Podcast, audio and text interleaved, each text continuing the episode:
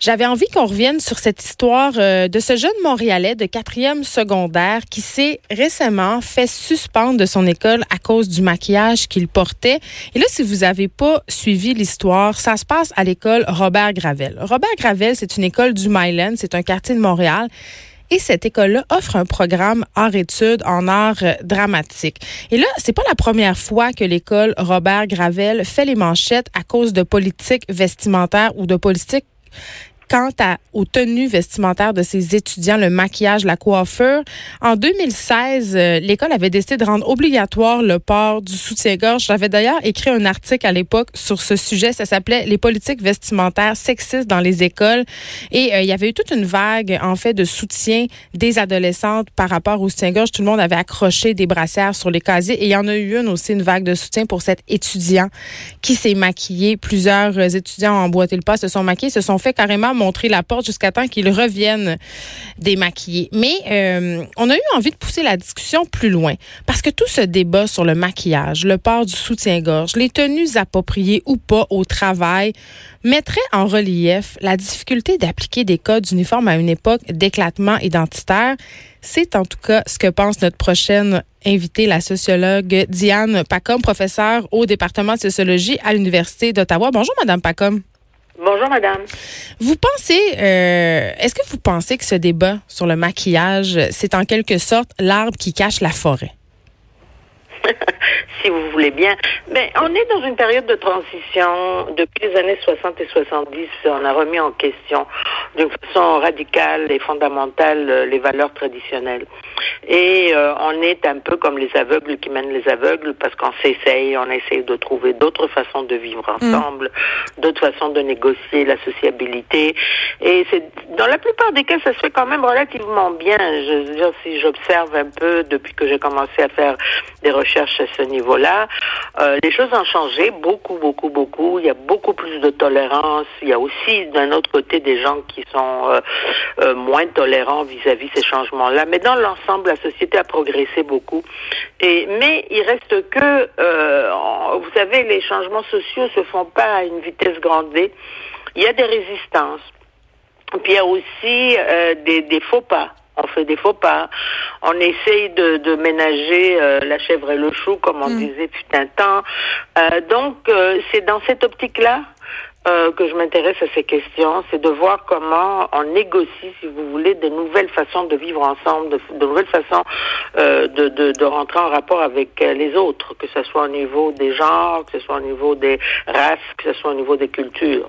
Eh, ça me fait un peu sourire ce genre de débat-là. Évidemment, euh, l'école et la commission scolaire se défendent en disant que ce garçon-là, en particulier, n'a pas été mis à la porte seulement à cause de, mon, de son maquillage. Il y aurait d'autres raisons qui sont d'ordre euh, comportemental, académique. Je veux pas qu'on commande son cas en particulier, mais ça me fait sourire parce que les hommes euh, ne se maquillent pas d'hier. Je veux dire, euh, dans l'histoire de l'humanité, il y en a eu des hommes maquillés. Oui, tout à fait, bien sûr, bien sûr, mais peut-être pas nécessairement à l'intérieur de certains contextes. C'est-à-dire? Je pense que ça veut dire je, notre, notre, société est très tolérante par rapport aux hommes qui se maquillent, mais il y a comme des certains contextes, comme par exemple dans les dans les lieux de travail n'est-ce pas, euh, dans les écoles. Il y a des lieux qui sont, euh, si vous voulez, euh, qui gèrent leur réalité d'une façon indépendante du reste de la société. On va l'accepter, on va l'accepter d'une rockstar mais pas d'un comptable agréé. C'est ce que je comprends. Exact. exact, tout à fait. On va l'accepter si on est, si vous voulez, à l'école dans une période festive où les règles sont suspendues, euh, Halloween et autre chose, mais pas nécessairement dans le quotidien voyez-vous. Alors, c'est de ça qu'il s'agit. Je veux dire, évidemment, on n'est pas au courant, vous et moi, de qu'est-ce que c'est le dossier de cette personne-là. Mm. Et il me semble que de toute façon, euh, c'était pas le seul étudiant qui était maquillé à l'école. Voyez-vous, alors on, on, se pose des questions, on n'a pas tous les détails, mais euh, je, je, considère que c'est le reflet justement du fait qu'on est, on est, on est un peu euh, perdu. Hmm. Excusez-moi là. Est-ce que Votre téléphone sonne. oui, pouvez-vous arrêter deux secondes? On peut attendre que vous éteigniez la sonnerie, je crois. OK. C'est faire de la radio. l'autre téléphone qui sonne. Le téléphone fixe, ça existe encore. Euh, Heureusement, Euh, mais là, c'est mon cellulaire qui sonnait, justement. Euh, Madame, euh, par contre, moi, ce qui me fait un peu rire dans cette situation-là, il y a plusieurs choses qui me font sourire là, depuis le début. Euh, si ce double standard, OK? Oui, oui, On va oui. pas renvoyer chez elles des filles qui, par exemple, font du contouring. Vous savez, cette pratique de maquillage un peu extrême où c'est vraiment des épaisseurs de maquillage. C'est évident qu'elles sont beaucoup maquillées ou des filles qui sont un peu plus créatives avec leur maquillage, c'est-à-dire qui vont arriver à l'école avec des ombres à paupières de couleur, voire même des petits dessins. On les renvoie pas, elles, chez elles. De quoi on a peur? Qu'est-ce que ça cache? Mais ça cache notre, euh, notre maladresse, finalement, de pouvoir gérer des situations complètement inédites et nouvelles. Mm. Euh, on est dans une société qui change à tous les jours, évidemment à cause des médias, à cause de, de tous nos, de nos rapports avec euh, la réalité virtuelle. Il y a des choses très, très inédites qui se passent en ce moment. Puis on, a peur de. Au fait, c'est qu'on ne sait pas, comme je le disais tantôt, on est un peu comme des aveugles qui mènent les aveugles, d'accord? Donc, la chose qui nous préoccupe le plus, surtout à l'intérieur des institutions scolaires et académiques et autres, c'est qu'on bouleverse, si vous voulez, les canons et l'ordre établi. Alors, quand quelqu'un arrive et qui brusque, si vous voulez, nos- notre vision des choses, notre première réaction, c'est effectivement de les réprimander ou d'une certaine façon d'arrêter leur élan, n'est-ce pas? Alors, c'est vraiment la peur du changement. C'est Ben, aussi simple que ça. Ben oui, ou est-ce que c'est pas aussi, est-ce que ça cache pas aussi une certaine peur euh, de l'homosexualité, de l'orientation sexuelle, de vouloir définir absolument les gens, parce que j'ai l'impression qu'en qui est question de jeunes, de garçons, on accepte moins bien Oui. certains comportements parce que c'est ce qui se cache en dessous. On le dira pas fort, mais c'est quand même ça un peu que ça cache, non? Mais pas nécessairement, je dirais qu'il y a de ça, là, mais je pense pas que c'est la seule et unique cause. Hmm. C'est comme les universités ou les écoles euh, créent une uniformité. Euh, vous voyez, j'utilise pas le, le, le, le terme à tort et à travers. Avant, les étudiants portaient des uniformes. Voyez-vous, moi, quand j'allais à l'école il y a 100 ans, on portait des uniformes. Mais ça existe encore.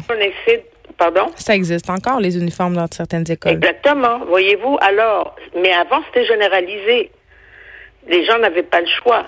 On allait dans une école, puis on portait sur notre poitrine la sigle de l'école. Maintenant, c'est juste les écoles privées, voyez-vous. Alors, il y a eu une espèce de libéralisation, si vous voulez, au niveau du look, au niveau de, de, de, de, de l'accoutrement. Mais, euh, c'est je vous dis, tous ces gestes-là sont des gestes de panique. Moi, je trouve que les gens ont peur de perdre le contrôle sur leur institution. Maintenant, est-ce qu'il y a une peur de l'homosexualité? C'est sûr qu'il y en a une, mais je veux dire, on a quand même fait du chemin in- incroyablement. On, on- on a dépassé, si vous voulez, les standards euh, moraux du passé depuis longtemps. Alors, c'est un peu cette contradiction entre le désir de changer, puis d'un autre cô- côté de se dire, ben, est-ce qu'on on- est-ce qu'on va pas trop loin, voyez-vous? Mais en même temps, c'est pas le propre de l'adolescence que de transgresser, que d'aller trop loin, justement. C'est Ben, normal, là. Oui, mais sauf que c'est le propre aussi de l'école de ramener, si vous voulez, les adolescents à l'intérieur, si vous voulez, d'un monde qui leur correspond plus. Les écoles sont pas toutes faites pareilles non plus, vous l'avez dit vous-même. Il y a des écoles privées, il y a des écoles confessionnelles, etc. Mais c'est ça la difficulté de l'adolescence, voyez-vous. C'est que on doit se conformer à une époque où tout ce qu'on veut, c'est de changer de peau finalement, n'est-ce pas? C'est de nous transformer, de prendre notre place, de nous affirmer. Et à mon avis, c'est ça que ce phénomène recouvre. Donc, est-ce- vois un jeune homme, un jeune homme qui a le goût de se métamorphoser, parce que je veux dire, il faut pas oublier les jeunes d'aujourd'hui, comme depuis longtemps, mais je veux dire de cette dernière période de l'histoire, les gens qui les influencent, le plus, ce n'est pas leurs parents, c'est pas les, politiciens, c'est pas leurs enseignants, c'est les vedettes, voyez-vous. Alors, en voulant sortir de sa coquille, le jeune adolescent s'accroche, si vous voulez, à une vedette euh, qu'il admire, qu'il émule, et puis il dit euh, c'est ce look-là que je veux. Alors là, de l'autre côté, l'école trouve ceci comme vraiment une et c'est ça que je crois qui se, qui se passe. Hmm.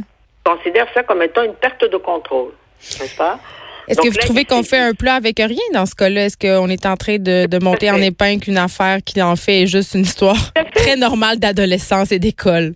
À fait, voyez-vous, c'est ça qui me surprend parce que je me dis, euh, moi, bon, c'est sûr que j'ai toujours enseigné à l'université, c'est pas du tout le même contexte, mais j'ai vu ce phénomène quand même assez assez couramment, bien que à l'université il n'y a pas de code vestimentaire, n'est-ce pas? Il y a un code qui est comme ça, là, latent, là où mm. on, on va arriver, mais j'ai des étudiants, mais de toutes sortes n'est-ce pas, la période punk, il y en avait qui avaient des, des épingles dans leur, dans, sur, eux, dans leur peau, etc. Ouais.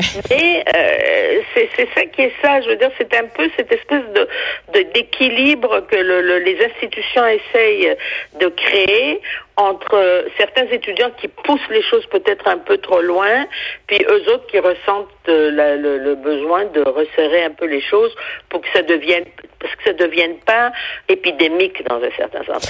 Alors, moi, je trouve que ça manque de jugement dans un certain sens, parce que quand on travaille avec des jeunes, on doit les connaître, n'est-ce pas? Puis on sait que la jeunesse, c'est une période d'expérimentation, c'est une période aussi de défi où on remet en question les parents, etc.